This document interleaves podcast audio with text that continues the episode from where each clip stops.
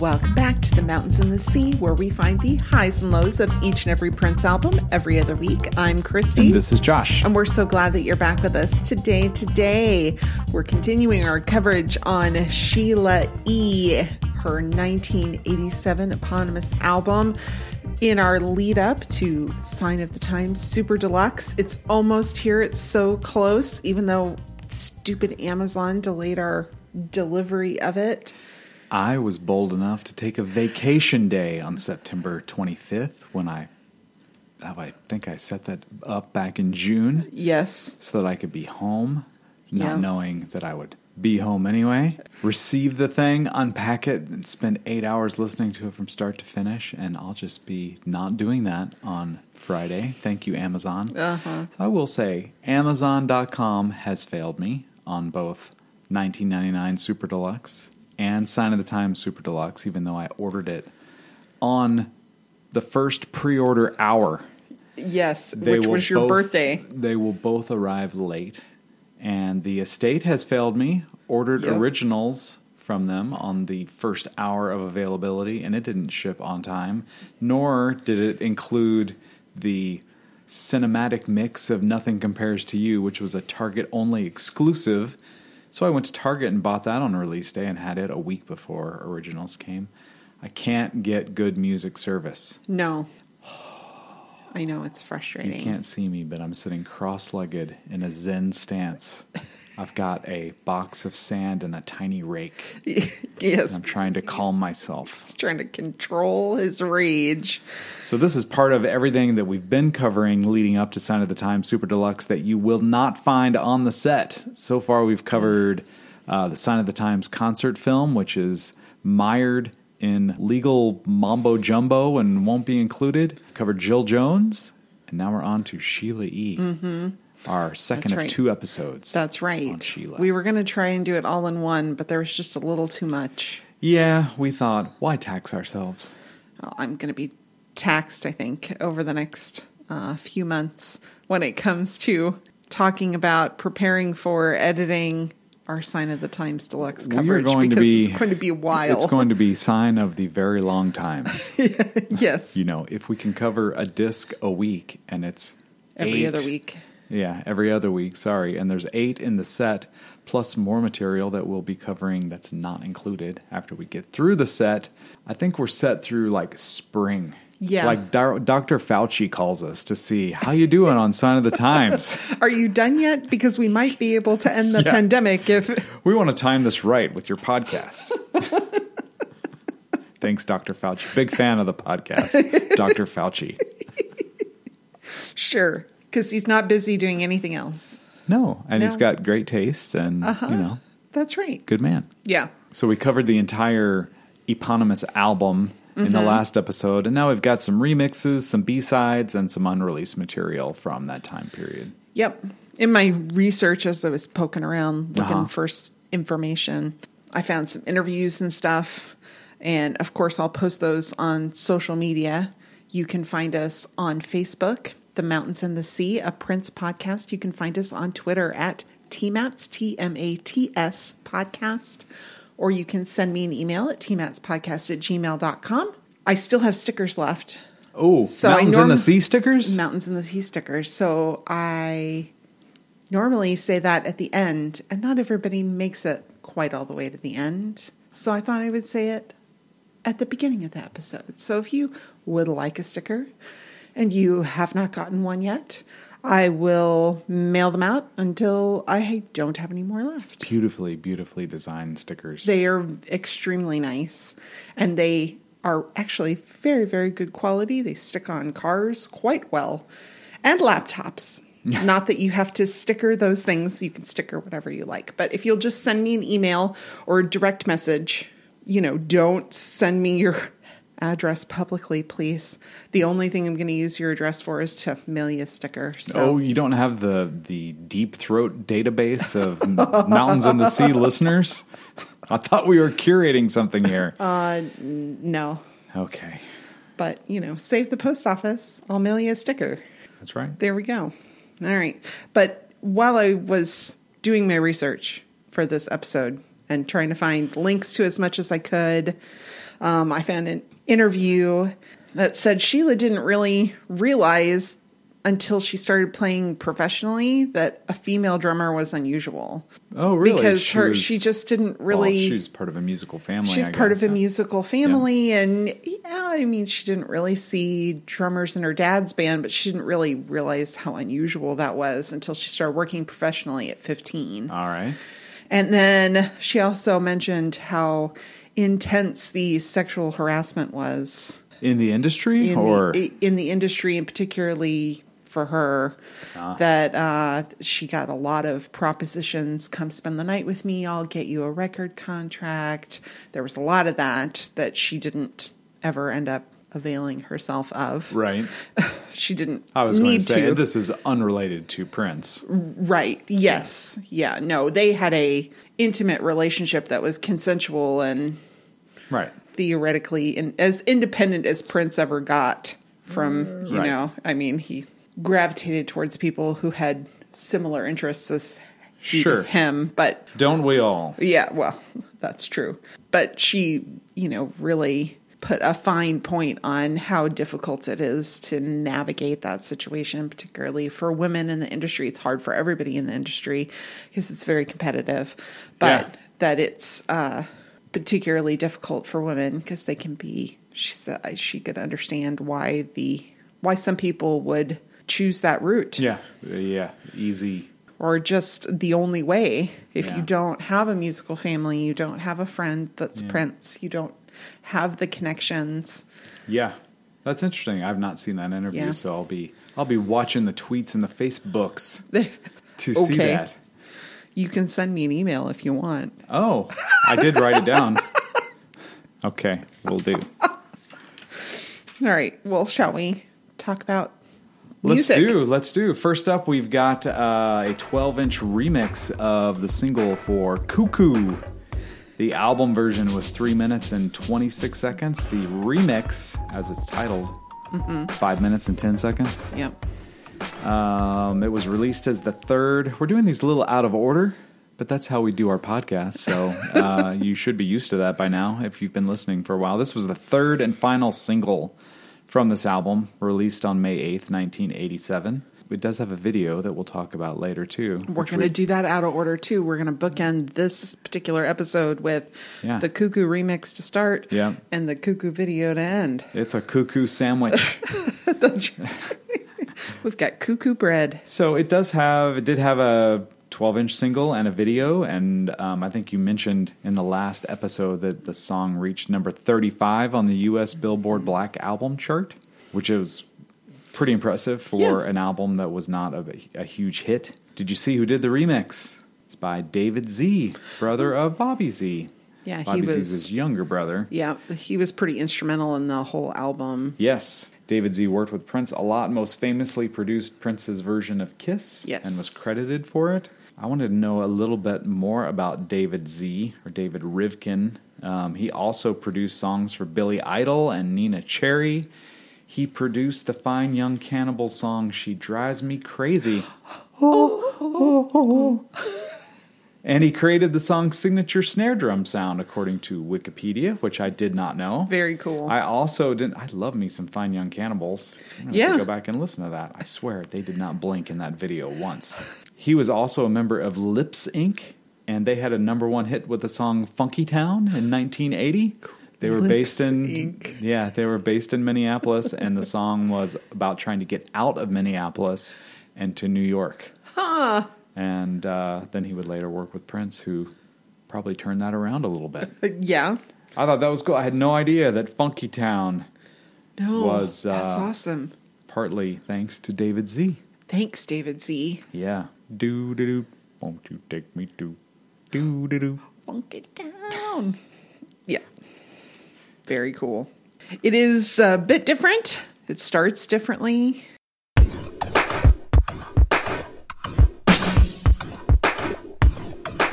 It does. Uh, I think it's the same vocal track. I totally agree. Okay. Yeah. Good. Come see Cuckoo Man doing very worst he can.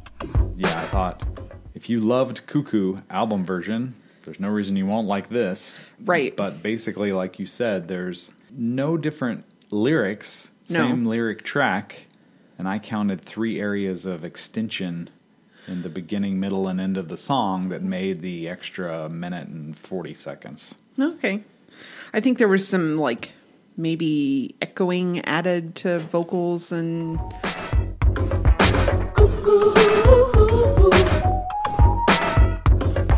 Yes. Instruments as yes, well. Mm-hmm. I would say different mix. Well, as it says remix. So Yeah. I'd say that's true. And yeah, yeah, it's yeah. like they just added some different effects. It's-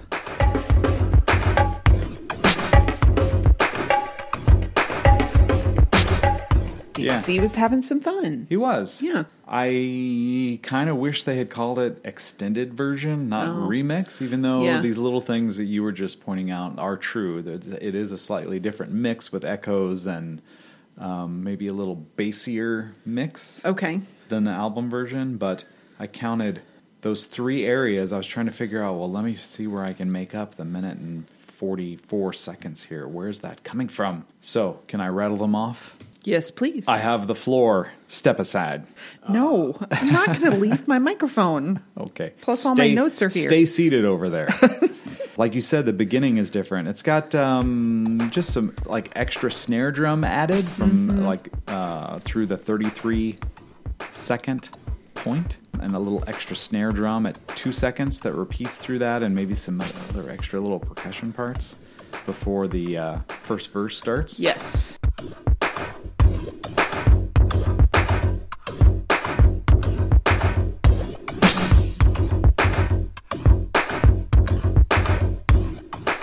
Then in the middle of the song, where you kind of expect, if you've got cuckoo burned into your brain like we do, you expect peace, mother, brother, peace of mind, where that should be at three minutes and five seconds through three minutes and 33 seconds. There's another extended instrumental part similar to the beginning of the song.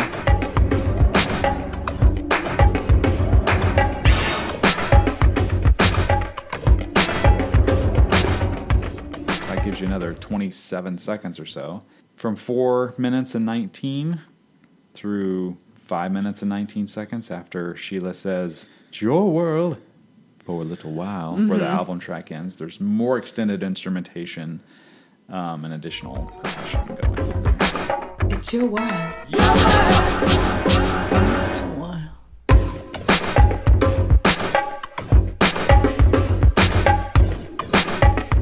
I concur. You agree All with of my those assessment? all of those were in my notes, but not so specifically pinpointed as this is where the extra time comes from. I was trying to make, I was like, where in the space time continuum can I figure out how this cuckoo is longer than the album version? Mm-hmm. Um, I also noted that there's a little extra percussion and a little more echo going on at uh, three minutes and 20 seconds with some ghostly pads and Mm-hmm. some the kind of madhouse swirly- Uh-huh. swooshy stuff going on that we pointed out Yep. is in there too.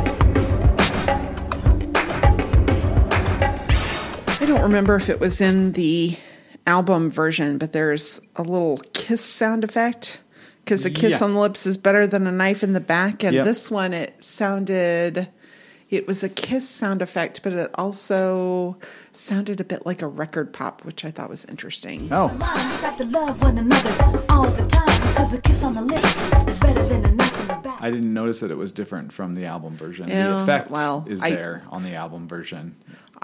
If Maybe it's- Mm-hmm. it just sounded different amongst all the other things to me. It may not have actually been any Yeah. different. And we're talking about a kiss sound effect, like the lip sound, not from the song Kiss. Uh-huh. Right. Yeah.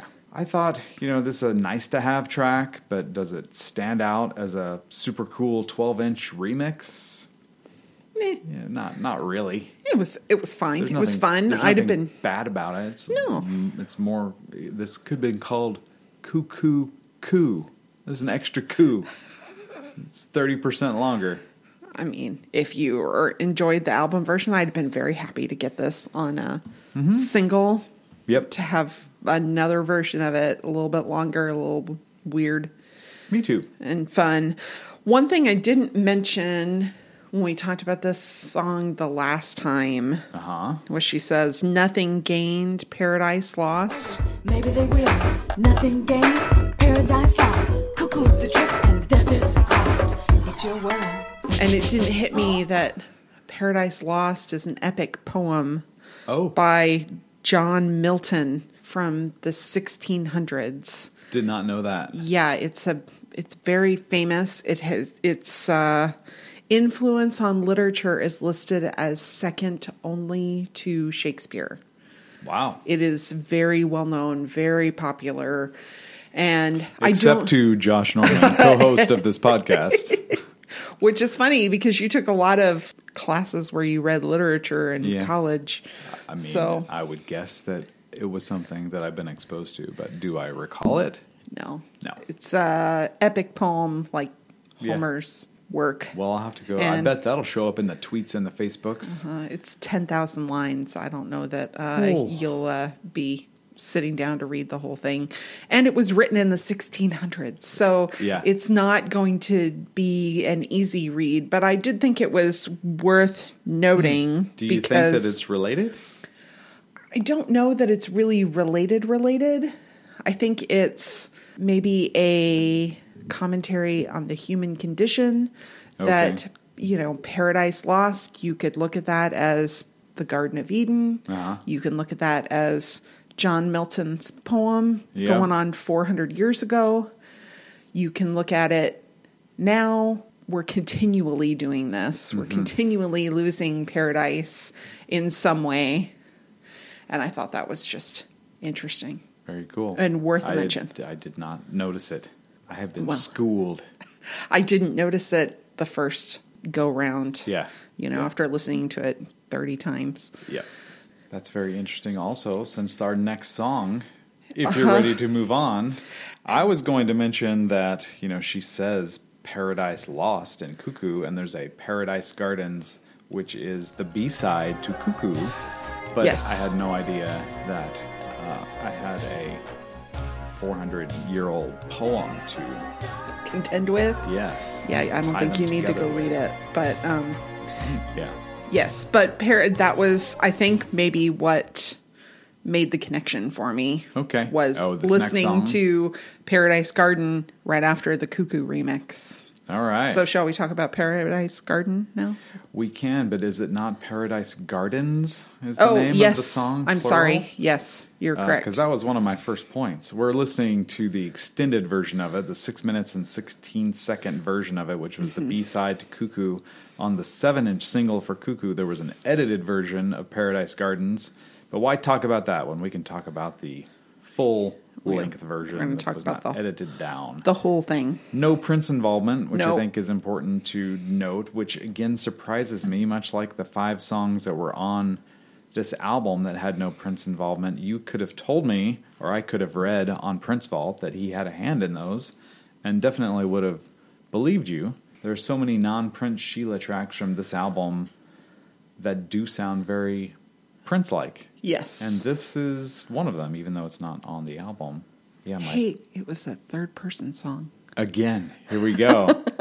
this uh, very dramatic third person storytelling of, of Sheila's, which is, we talked about this last time, very Yes. common for her. Mm-hmm. Yeah, like we said just a minute ago, the song's chorus is definitely singular Paradise Garden. Paradise garden.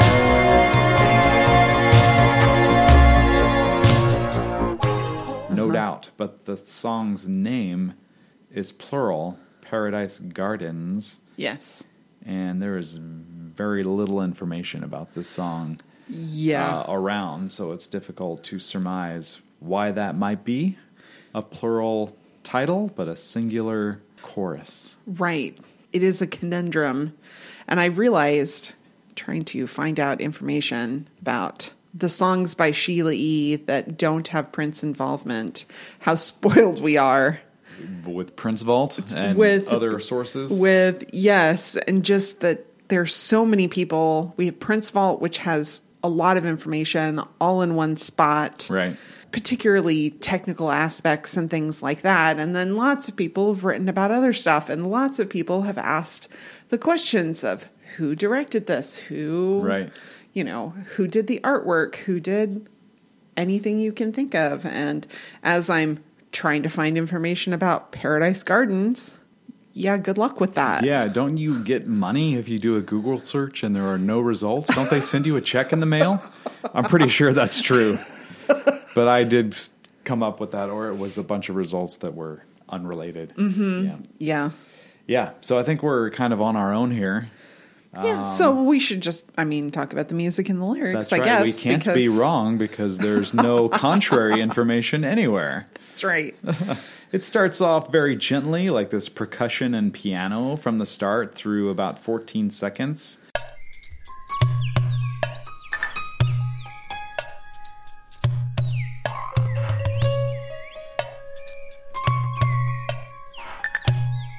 When the somewhat repetitive drums and that synthy bass kind of kick in and repeat throughout the entire song from there. But I thought it sounded gardeny Sure. like a Yes. is it the garden of eden Well, and I that was going to be my question because there's a lyric that I can't understand, and of course because this is a B side for Sheila E. and Prince didn't write it, nobody's transcribed the lyrics. yes did you, you did you transcribe I I didn't for this one. oh okay i tr- um, i tried to transcribe so we'll see where you are Okay. and we'll compare with where i am but i do have when i submit these to lyric find there's going to be question marks in parentheses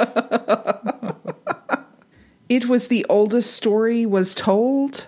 That was told like at 37 seconds. It was the oldest story was told, Oh. was what I heard. And I'm like, well, that sounds like Adam and Eve to Uh-huh. me.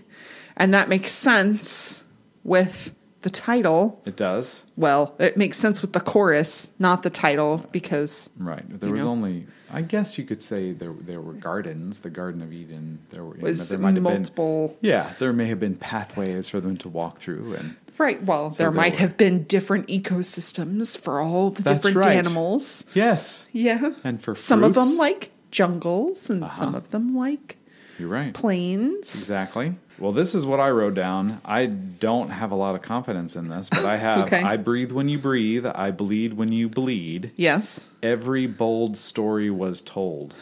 A woman and a man, the forbidden disrobe. Ages ago, the story was told. A woman and a man, the forbidden disrobe.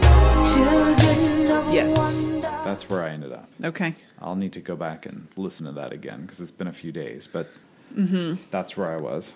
And of course, that's where uh, I think we've got Adam and Eve references here being Right. referred to as children of wonder, their faces all aglow because mm-hmm. they were innocent in the yes. beginning. Yeah. I thought her delivery was really unusual. It Mm-hmm. kind of was like she was in diction class, True, yes. which is funny that I say that because, you know, here we are. We can't understand and you. We can't quite understand all of the lyrics, but it sounds like she's enunciating very intentionally. yeah, yep, I agree. so I agree. just thought it was really interesting, except for, you know, that second line. And I really liked the poeticness. Mm-hmm. Mm, This Mm-hmm. is back to the I don't I just keep calling it the drama and the romance and this kind of stuff that um, Yeah. filled Sheila's first two albums. Yeah. Definitely makes an appearance in the garden. here. Like a bath in thunder. Like a bath in thunder, the passion did grow. Yes. Yeah, which I thought was awesome. Yeah. What a fun image. Yeah. Because thunder's a sound, but you can personify it or Uh-huh. not really personify it. It's not a person. You give it a physical representation Yes. of this hot tub kind of. Yeah, it just it has nothing to do with it, but it reminds me of being a child and I remember one of my biggest fears being taking a bath when there was a storm. Like I was sure I was going to die each and every time. Well, That's a good thing to have a fear of. Yeah, you're really not supposed to take a bath or a shower during a thunderstorm. Okay. I'm telling you, the message got through. It's like whoever, And your mom whoever- was just like, "You stink. Go take a bath." Um, but I would try to do it like around. I remember like you know looking outside. Is it safe to take a shower? I'm scared. Aw. Aw, that's a justified fear. I think so too. And then I really realized that it wasn't just Prince who was obsessed with virginity in the 80s because Sheila mentions it in this song as well. Yeah. He washed her as she bled, which Yeah. strongly indicates that she was a virgin. right. Their bodies entwined, dreams laid to rest. She no longer had to imagine what an intimate relationship was like. Yeah. Beneath the blanket, he watched her as she bled. Faced with the night, their bodies entwined. Dreams lay to rest. The moonlight was kind. And I realized this was really at the rise of purity culture, Okay. which makes a lot of sense Yep. why virginity was so. It was this heightened view of sexuality where it was very looked upon. So you have it's a very sexual sort of culture, and then you have this rise of purity culture that theoretically wants to encourage people to abstain Yeah. but they put such an emphasis on it that kind of go the opposite way sometimes too. Yeah. Well, I So- mean, you know, forbidden things become sought after things. Uh, y- exactly. Uh, So you could uh, destroy your own cause very easily that way. Yep. Yeah, I thought the line right after that, the moonlight was kind. I don't know anything about uh, Paradise Lost, but this was fairly nicely written. Yeah. you Oh know? yeah. Take that. John Milton? David Milton? John Milton. John Milton. That's what I said. It is what you said until you second guessed yourself. Yep. Uh-huh. Um, I think even after that, Too Young to Remember the Sacrifice at 2 minutes and 16 seconds when Mm-hmm. she hits and holds a pretty high note there. Too young to remember the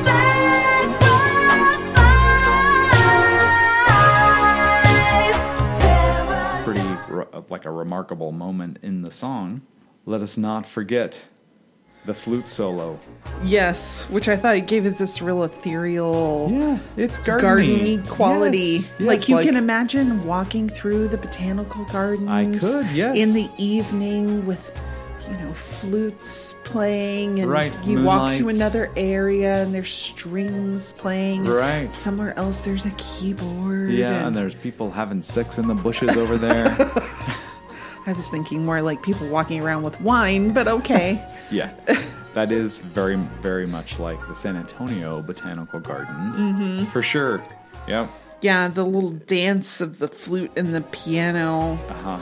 was really pretty and then this guitar comes in and it gets a little bit of an ominous feel Yeah. which i thought was very interesting and very garden of eden evoking Yeah, it really it was a very good, um, I don't know, emotive kind of song as far as putting a picture in your head of this portrayal. yes Definitely happened musically for me here. And then, like at five minutes and 36 seconds, it kind of starts to break down. The flute's still featured, and the percussion fades away, and the cysts are there and persist through the end. yeah and we get a little uh wee roll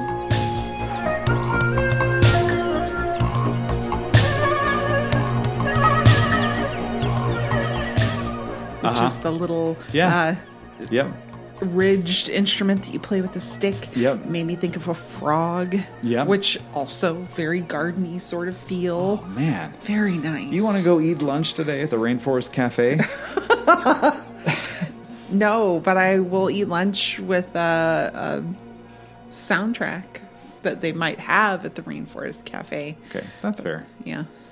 I thought this was a nice track as a ballad. I, I mean, I guess it is a ballad. Yeah. It's a slow song. I mean, I like it better than Hold Me from the album, which we both were not thrilled with in the last episode, uh, since it was both RCs. But I finished this, you know, I listened to it number of times, and every time I was like, it paints nice pictures, both with lyrics and with instruments, and isn't that what good music is supposed to do? So, I mean, I'd have to put this in the good music category. Yeah, I really liked the song. I found myself with the very simple chorus stuck in my head a number of times. Yeah, it doesn't get much simpler than Paradise Garden, although every time it's sung, it makes me maybe because there are multiple Paradise Garden choruses. Paradise Gardens, plural Okay. title track, Oh. title of the track. Okay. Well, that's as good as any. Yeah, like we said, we can't possibly be wrong about this song because there's no evidence to the contrary. Yeah. So I'll just state it here. Sheila, one night in 1986, when this song was recorded, decided because the chorus repeats a number, a number of times, she was going to make the title plural. Okay. Prove me wrong. Okay. I mean, I won't, but Okay. if somebody else wants to, you know, get in touch. Yep. Yeah. And then we have The World is High, the B side to Hold Me, another song with no Prince involvement. Yeah, and the B side to a song with no Prince involvement too. So both the A and the B were Princeless. Yes. Again, surprising to me.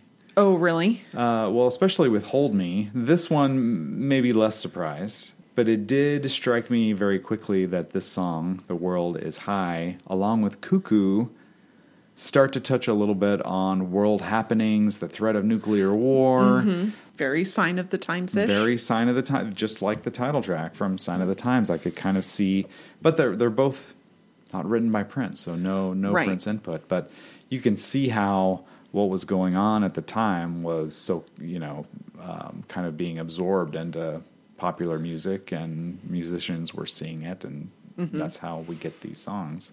This one in particular is a bit of a a Devo vibe to me, especially throwing in some nonsensical lyrics and speak singing and strings and dope 80s beats like the first eight seconds of the song.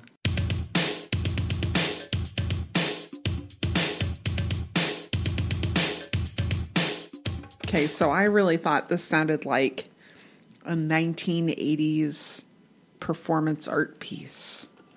That's what it sounded like to me. Yeah. And uh, performance poetry Yep. was something that had come up like in 1982 is when it really started. And this kind of felt like a marrying of performance poetry and music Yes. and it felt like I could see this in some like strange little gallery.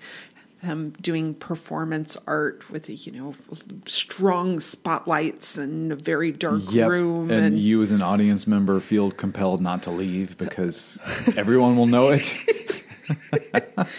yeah because there's like 24 people there Yes. Yeah. In a small dark space. Yes. And and we're back to a rare non third person song. There's no he or she in this. Um, Right. and like you said, the lyrics kind of go in and out and yes, they tell a story and convey a picture to be had in your mind, but it is very scattered yes it's not a string of story from start to finish. Right. I guess is what I'm trying to say. yeah so what are they saying at like 22 seconds it sounds like eh is kai's or Oh, I heard it radi- is guys or the ancient skies I heard radiation sky.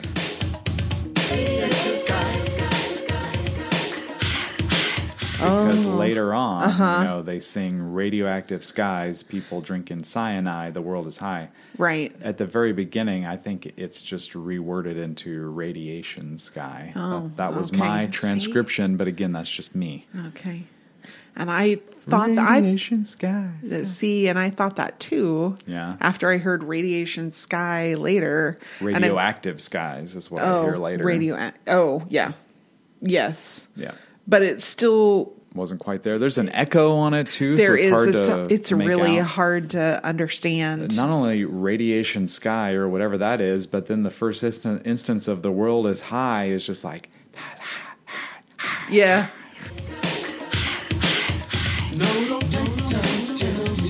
Yeah, it's they real almost, like, whispered, they don't like even it's say it. They- Performance art. yeah, yeah. Uh Uh-huh. huh. What was that? There was an SNL skit where they did that kind of thing. So I'm not saying this is bad, and especially since it was done in the 80s, which most of these things kind of mimic or mock now. you Right. know, now that we're 33 years into the future from there, uh, this was more authentic to me, you know, Yeah. and, and certainly not meant to be funny No. even after the wild what is the third line no don't take the time to tell me Hmm. before johnny's got a bomb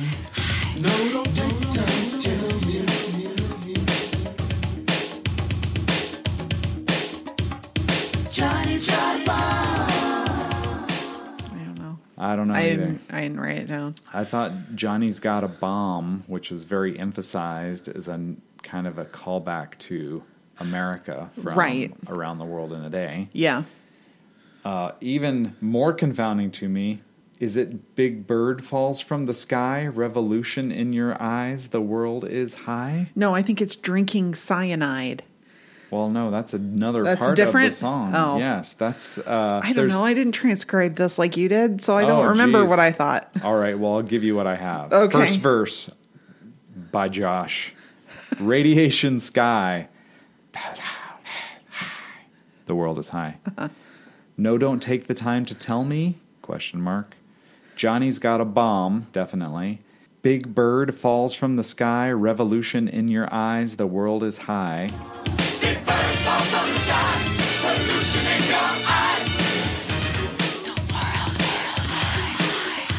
Okay. That Not makes sure. sense. Big bird, I think, is a military term Okay. uh, about like uh, maybe nuclear bombs. Okay. It could also be a double meaning, like it's a, also a Sesame Street character for children, which, Yeah. you know, of course makes Yeah. sense. So, yeah, then they get to radioactive skies, people drinking cyanide, the world is high. Yeah.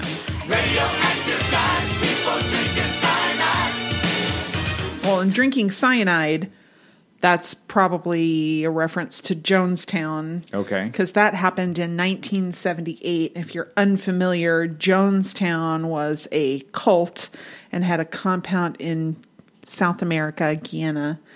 And 900 people, th- about 300 of which were children, drank or were forced to drink Flavor Aid with cyanide in it. Wow.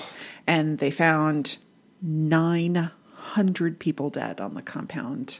A few people escaped. There was a couple people, like there was an old lady who slept through it.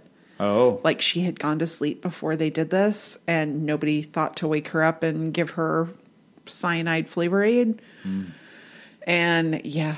So and that's where the term you you drank the Kool Aid. That's where it comes from? Yeah, Oh, even wow. though it wasn't Kool Aid, it was Flavor Aid. It was Jonestown, this terrible cult, and Wow. he was awful wow. terrible man. It's a fascinating story in the most absolutely horrible way. That sounds like a good topic for your other podcast, which I Yes. think I'm setting up for you to mention beautifully, by the way. you, you are. And that's actually the reason I know more about it is because I enjoy a little true crime and I have a true crime adjacent podcast, Killer Fun, where we explore the intersection of crime and entertainment. So that's fun. You can find that anywhere you get your podcasts. Beautiful. So Thank you very much. That's also a nice segue into the next portion of the song I wanted to mention at two minutes and thirty one seconds, which I think you'll find the most performance arty of this whole thing, Mm-hmm. where you can hear Sheila and others in the band speak singing. Yes. People die to live, people live to die. So what? What's for dinner? What's for dinner? So what? People die to live. People live to die. So what? What's for dinner? What's for dinner? So what? We're all doing time, dime, dime, dime. We're all doing time, time, time, time.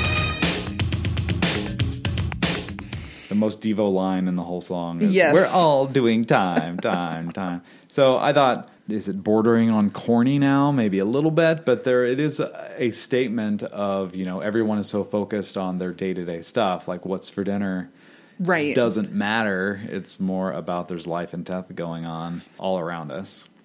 Well, yeah, and there's I kind of think that there's a uh They're trying to suggest that the world is high because they're maybe trying to seek a glimpse at the afterlife without death. Oh, So they say going to take a trip to the other side. Yeah.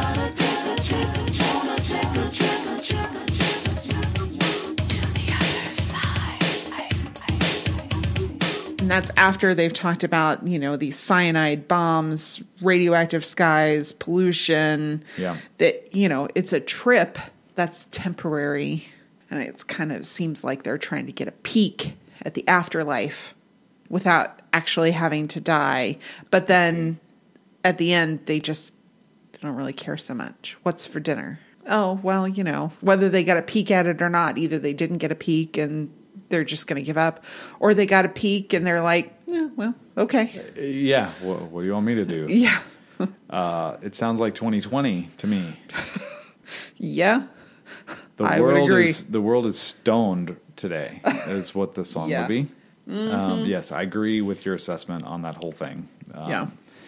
to me, this was a good a good example of what a decent B side is supposed to be, or Okay. used to be anyway. When there Yeah. were singles and B sides, like it's not quite the quality of an album track, but it's not bad, and it's a fun look into tracks considered for the album. This was around, and they were like, Mm-hmm. well, it's, this maybe has a home here, but doesn't fit into the ten song album that we're trying to put together. Right.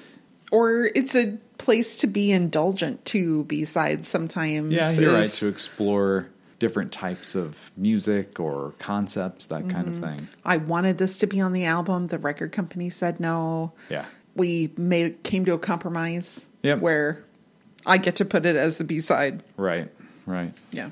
Then we have Love on a Blue Train full version. Ooh, as Christy makes air quotes around, full- well, or those air parentheses. They're air parentheses. I guess I need to parentheses? If you don't hear me on the podcast next week, it's because I'm buried in our backyard, probably in four different places. I like true crime podcasts. I don't want to do any crime. Uh, so, like we said, we're doing these way out of order. So, we mentioned this on the last episode where we covered uh, Sheila's album. This is the closing track from uh, the album at five minutes and 29 seconds. This full version is two minutes and 10 seconds, basically longer. And it was the first single from the album, essentially. Um, also, one of the earliest recordings for this album. Maybe not even known where it would fit on this album at the time of the single release in 1986 when it first appeared on the glamorous Club Dance EP, which was full of remixes um, of Sheila's from prior albums. Yes, the Glamorous Life Club Edit, Sister Fate Extended Version, and the Bell of St. Mark Dance Remix.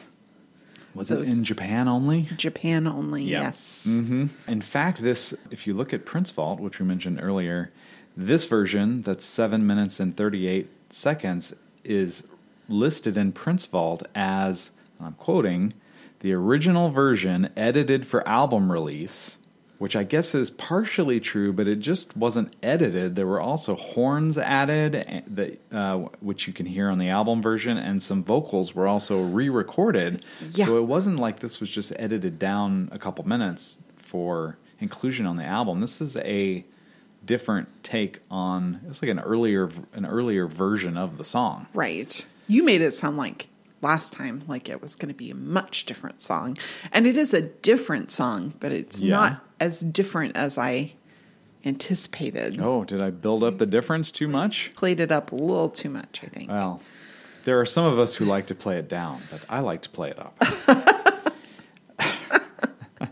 I Yeah. think this recording is therefore simpler. It's Yes. a more quiet version without horns, just like a funk track with Sheila's percussion, some synthesizers, Prince's guitars, and uh, maybe Levi Caesar Jr. on bass playing on the track. right. Uh, and yeah, there are there are differences. There are lyrical differences, and um, obviously, obviously, if you're used to the album version, which I was much more familiar with, Right. Hmm. hearing it without horns can be kind of jarring because the horns are kind of a lead part of the album version. of the Yes. song. it's still very much like you don't hear it and say, "Oh, this is a completely different song. This is a different version of the same song." Yeah, it's A, almost a work in progress. R- right. Right. I would agree with that. Yeah. If there's ever a Sheila E. Super Deluxe Edition, which there will never be, this song would be on it. Based on the difficulty we've had finding information about things that were not involved with Prince, I Yeah. would say there will never be a super deluxe version of this. Yep. Yeah. I'm sure you're right. So the first major lyric difference to me is Sheila saying through her nose, "The E train is leaving on track 19." Yeah. Which also also happens to appear at 3 minutes and 19 seconds into the song. Yes, it did. The E-train is leaving on track 19. Blue train. You're shaking your head like you found that I did, comparison also. and I thought it was very fun. Three nineteen, because you know, big Gold Experience fan here, Yep. so three nineteen it is. Yeah. This is a big station by the way, too. Track 19? It's like Grand Central, Yeah. King's Cross. Okay, I'm just saying. It's, big. It's big. This is not some rural funky blue train. Oh no, It's- this is a downtown blue train. Yeah, this is a metro line. That's right. we get more vocalizing by Sheila from 3 minutes and 51 seconds to 4 minutes and 2 seconds. Hoo hoo hoo kind of stuff that's not on the album version or if it is on the album version, it's buried in the mix underneath everything that's going on plus the horns that they added.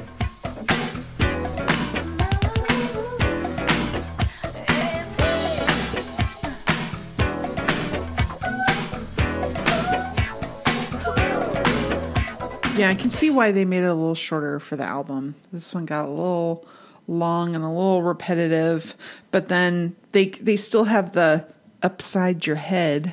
They do, but there But- are different things going upside your That's head. right. It's tomorrow upside your head. Right. And next week upside your head.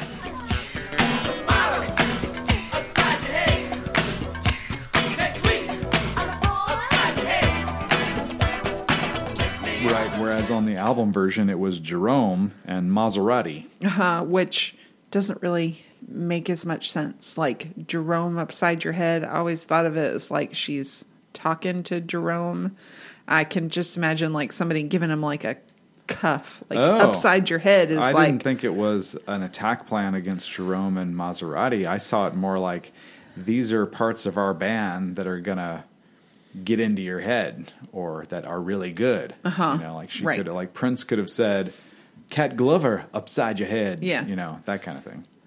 But I see what you're saying. yeah. I don't know why tomorrow and next week would be upside your head. it it seems like a little bit of a loss for something to say, but we've got to come up with a cool phrase here. Or maybe just this song's so catchy, it's going to be It is catchy. stuck inside your head That's tomorrow true. and next week. you mean like from the Lego movie, the second part?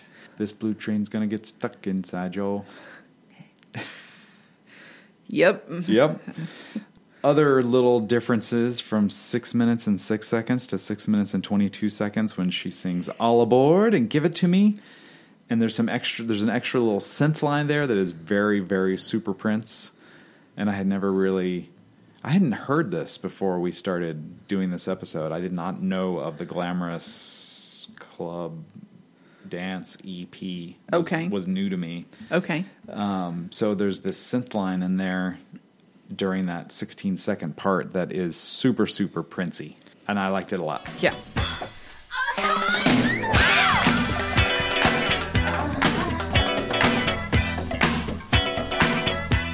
Give it to me!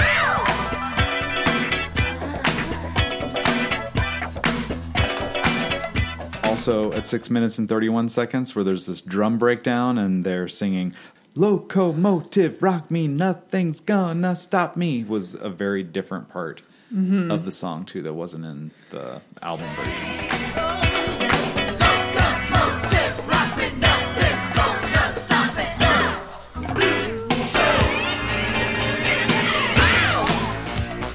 yeah, the whole end. is Yeah, j- very, all that extra very jamming. different. Yeah. yep. So that's why I was saying that I thought it was different. It had this.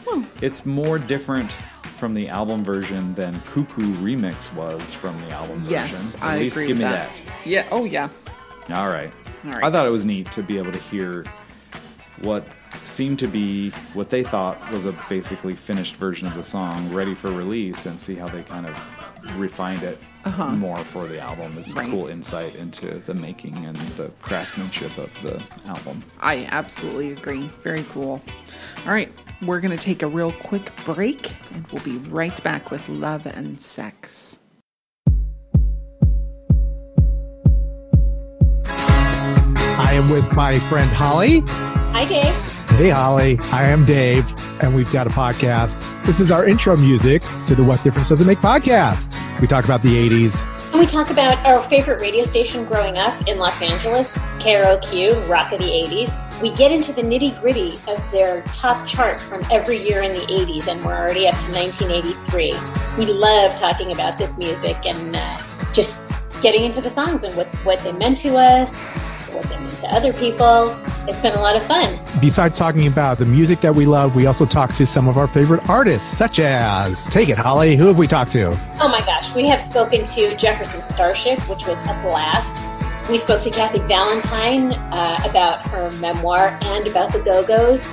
Do you remember really early on we talked to Trevor Steele from the Escape Club? Yes, that was a good one too. That was uh, that was a lot of fun. We've also talked to Chris Franz of Talking Heads, and we've talked to Brown Mark of Prince and the Revolution. We're getting a lot of great interviews, and I'm having a great time. And I think you will if you listen to our podcast. What difference does it make? And now the What Difference Does It Make podcast is a proud member of the Pantheon podcast family.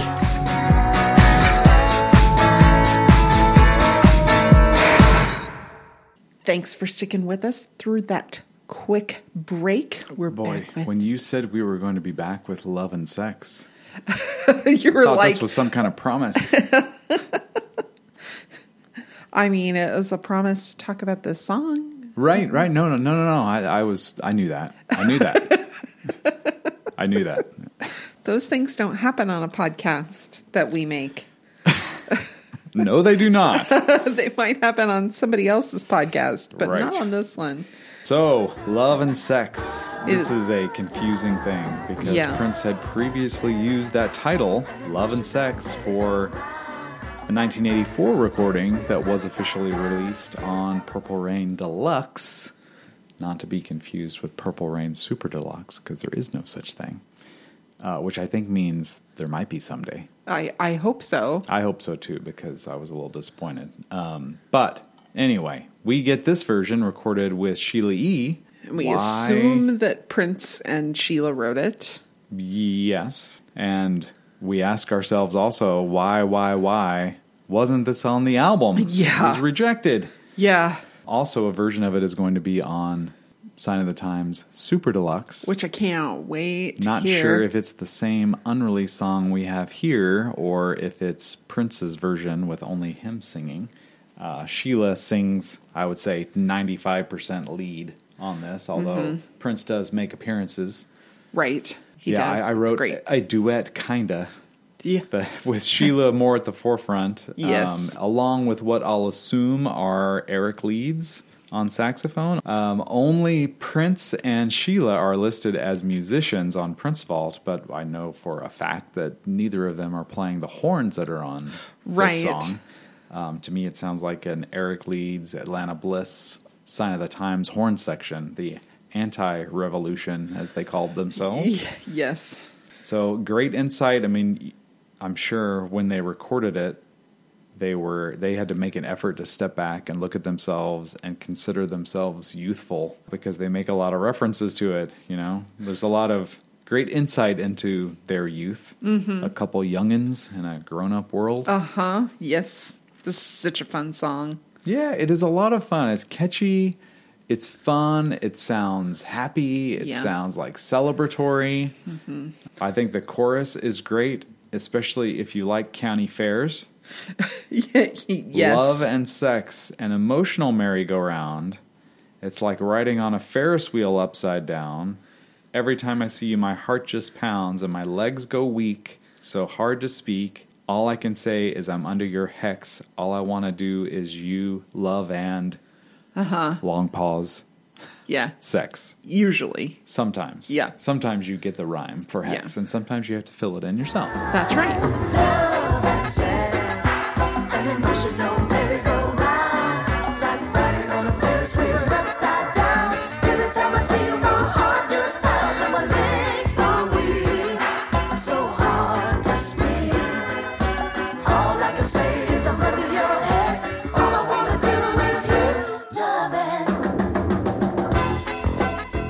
They're not going to do all the work for you, Christy.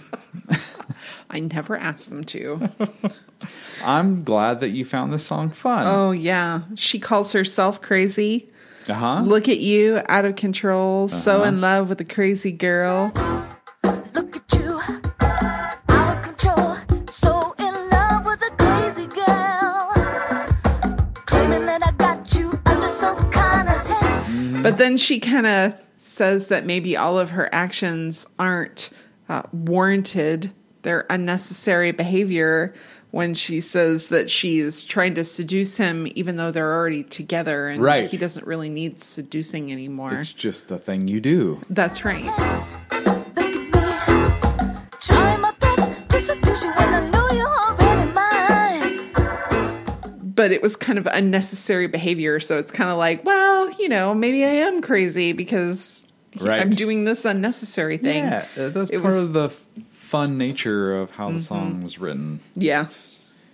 I think you can hear Prince's first appearance around a minute and 43 seconds when she sings, You're the only thing I want to do with my time. In the background, he kind of sings it back to her. Hmm.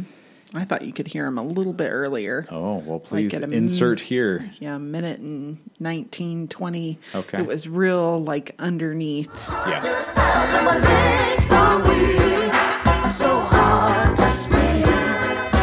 All I can say is I'm under your hex. Yeah, very buried. Yeah. Um, where you really can hear him is the guitar solo at two minutes and 18 seconds. Yeah. Super great guitar solo, horns going on. It's quintessential Prince guitar.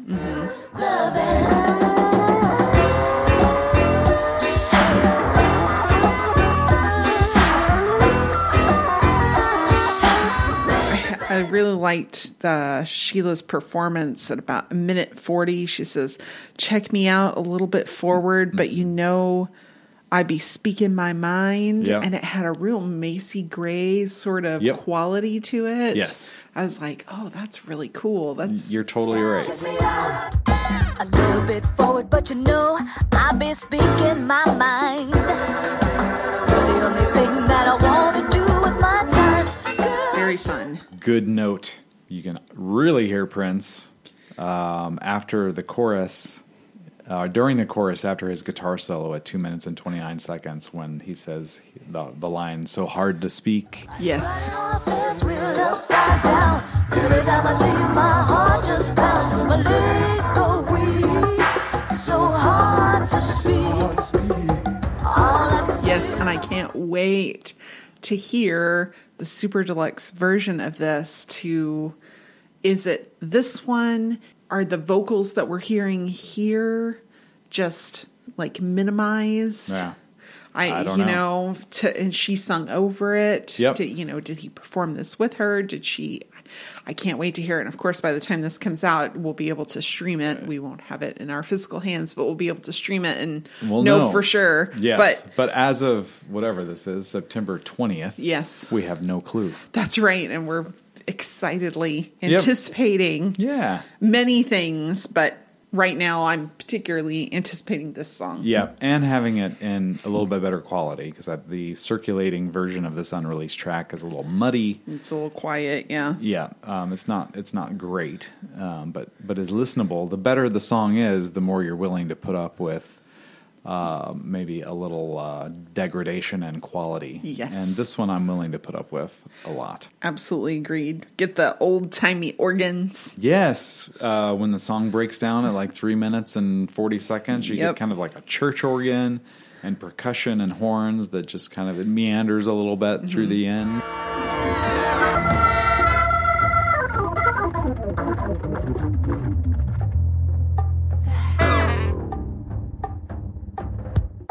which g- it gave it a fair feel Yeah. to me as well. You know, you that's the kind of organ that you would hear at Yeah. you know old timey traveling entertainment like that. Yeah, the carny organs. Yeah, yes, I Yeah. think because they didn't have to be tuned. Oh, is that why? Uh, maybe For moving? I don't know. I think they. That's something I'm not prepared for on this podcast is why did organs and old fairs not need tuning?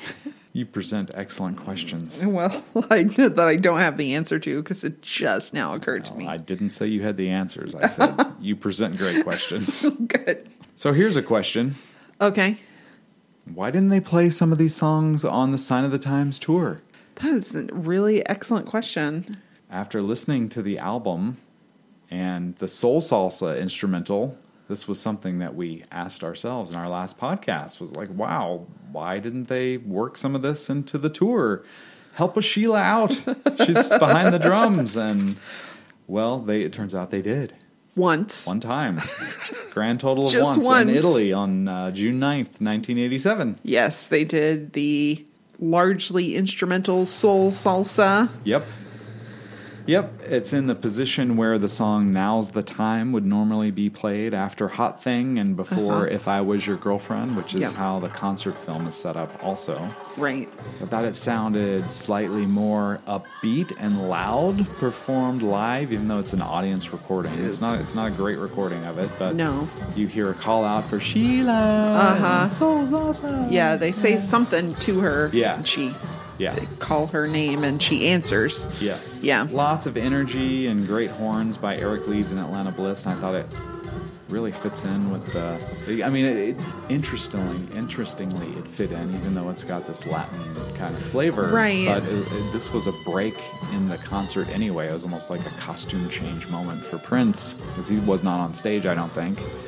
Um, and I thought it fit great. Yeah, and there's like people vocalizing along and it's really fun and there's these super strong fast drums, then there's fast organs and synths, there's fast horns.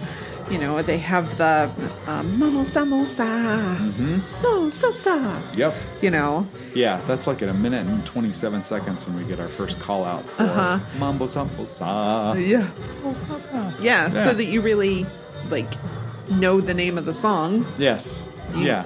Yeah. Which I would guess that most people in attendance probably had not heard. No, probably not. Yeah.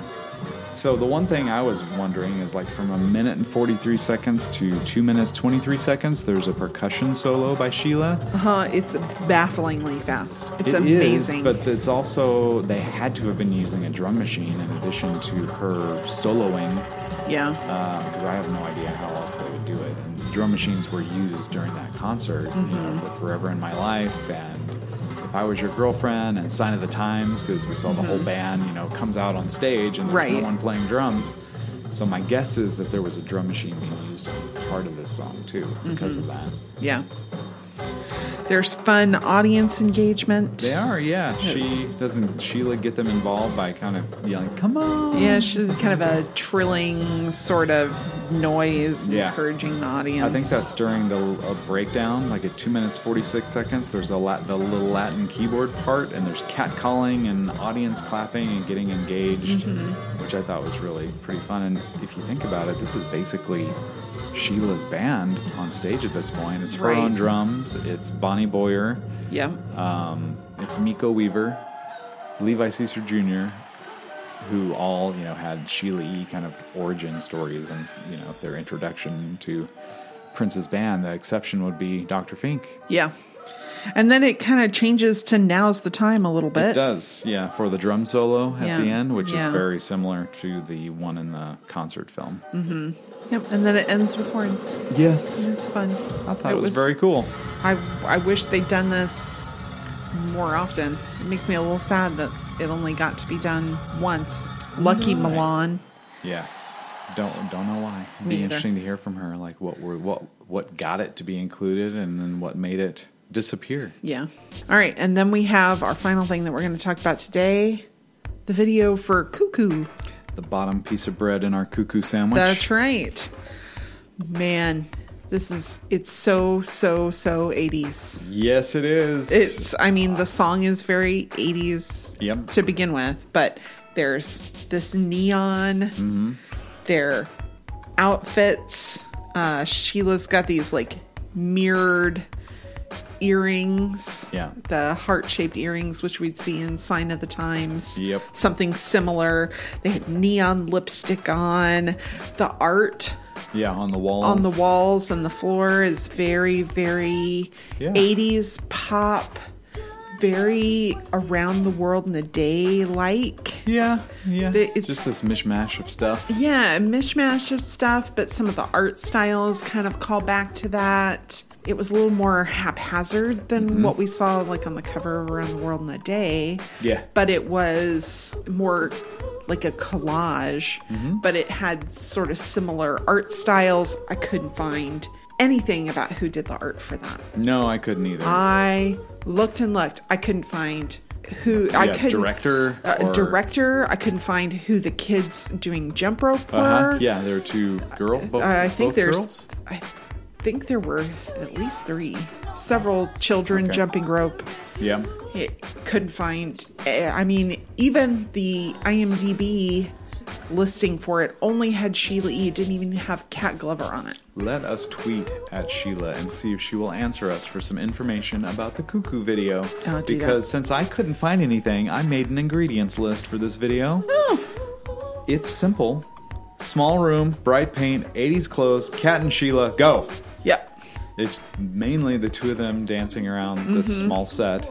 Like, And Mm-hmm. then there's Didn't some like, Oh. really feel that small.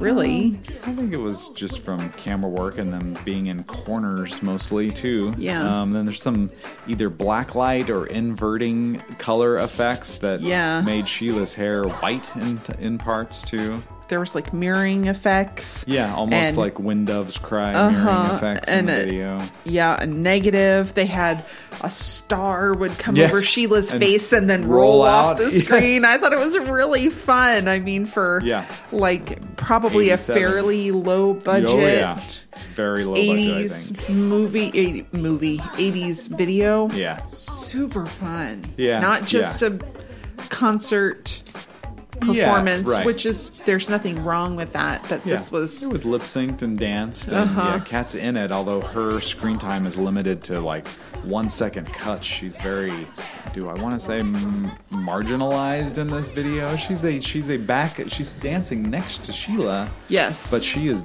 not on ca- camera very long at all. No, she's not. The longest she's on camera is pretty wide shots Right. too. Yes. So I will say, as a person who wears glasses out of necessity, I'm always a little offended a bit by people wearing frames with no lenses inside.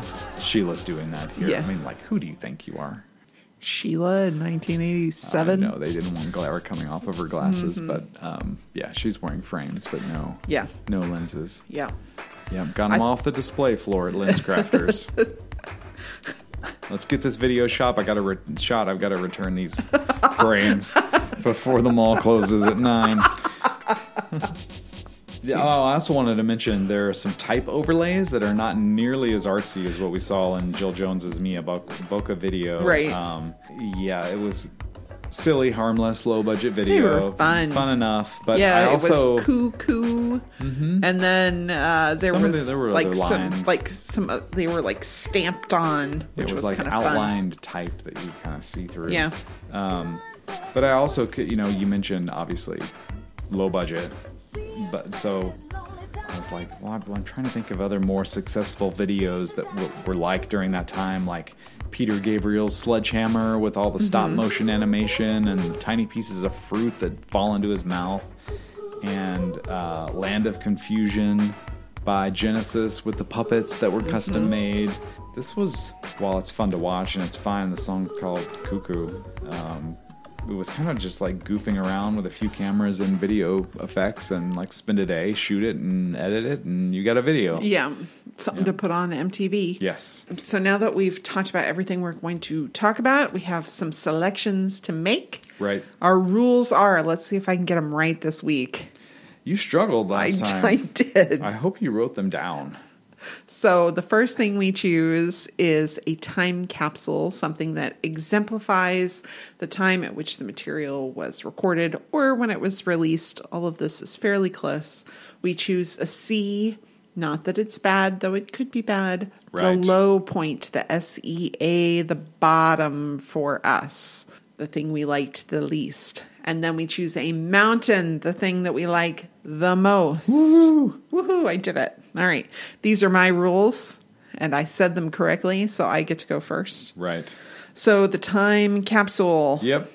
those outfits, that set, that song's got to be the cuckoo video. It's got to be. I'm going to jump in and say same, Uh-huh. same Z's. Huh. Okay. There's no Good. contest. I mean, there really isn't. I mean, if there's something that you could listen to or watch out of this material that says 1987, the Yeah. cuckoo video is it. For sure, which Yeah. is amazing because the Cuckoo video does that. I watched Sign of the Times, the concert film, and it seems fairly, I mean, more on the timeless side to me. Beautifully lit, and Hmm. yeah. I mean, yes, you've got the jean jackets and the pins and that kind of stuff, but it is way more timeless than Right. this three and a half minute video. Well, I'm certain there was a lot more care taken to the Sign of the Times video. For sure. It took more than half a day to shoot, Yeah. and no one had to return anything to the mall afterwards. Right. exactly. All right. The C, the low E point. SEA. Yeah. Yep. I mean, I really, really wanted to like The World is High. Uh huh. Oh, the, I the really. artsy performance Because it's weird and risk taking. Yeah. And I just. I didn't really like it all that much. I wanted to like it. I could appreciate all the parts of it. I could Okay. appreciate all the things that they said and did that were weird and interesting, but I still just didn't like it. Okay. I So- mean, they said as much themselves by not including it on the album and relegating it to a B side. Yeah. So I get that. For me, it was the Cuckoo remix. Okay. I just didn't. It's got a cool, you know, the the album version of the song, most Princey kind of song on the whole album, really. Yeah. So I was hoping that it would go different places, maybe have some different lyrics, and it just didn't go anywhere. Call it Cuckoo Extended, and I'd be more on board. And like you said, it's not that it was bad because I enjoy listening to it. It was just the thing that disappointed me the most Oh. with the promise of a remix for kind of a cool track called Cuckoo. Yeah. You're hoping And for it, more. Mm. It was just spread out. It was like they took the same uh, salsa and watered it down to make it go further. And I'm not talking about soul salsa. I'm talking about chips and salsa. See, and I felt like it was more like they added more tomatoes to the salsa, Okay. you know, to make it Well, go Oh, that's fine. further. So it made it less spicy. Yeah, there But it was- was still fine. There was the same amount to love. It's just over a longer period of time Yeah. or across a bigger dish. there you go. Yeah. And I think we're done with our food analogies now. I could come up with more, but let's go on. and then the mountain, the thing that we like the most. I had Right. a hard time picking, and I actually didn't pick until this morning. Okay. I really loved how poetic and interesting Paradise Gardens was. Uh huh. but I have to go with love and sex with the music and the delivery and the Yeah. fun lyrics Yeah. and the joy in it. Yeah, the guitar solo. The guitar solo. which you don't get a lot of in this era for Sheila E. The guitar Right. solo is not a. There's a little bit of it on the album, but a lot of it was within like on Hold Me. Uh Uh-huh. huh. Places where I just I wanted to move on from. Right. Yeah. Yeah.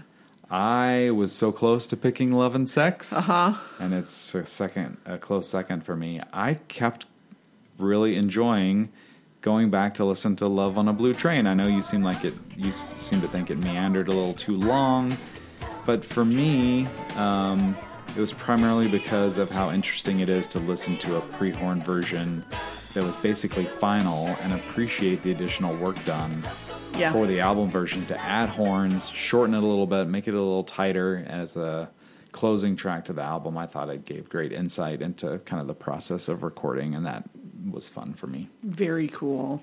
I totally agree. And I loved Love on a Blue Train, but It was my mountain It was the our, last it was time. both of our mountains the last time. That's so right. I wanted to go in a different I direction. wanted but to get on track 18, not 19. 19. So we've wrapped up Sheila E. That's right. We are now into the meat. Oh, thank God.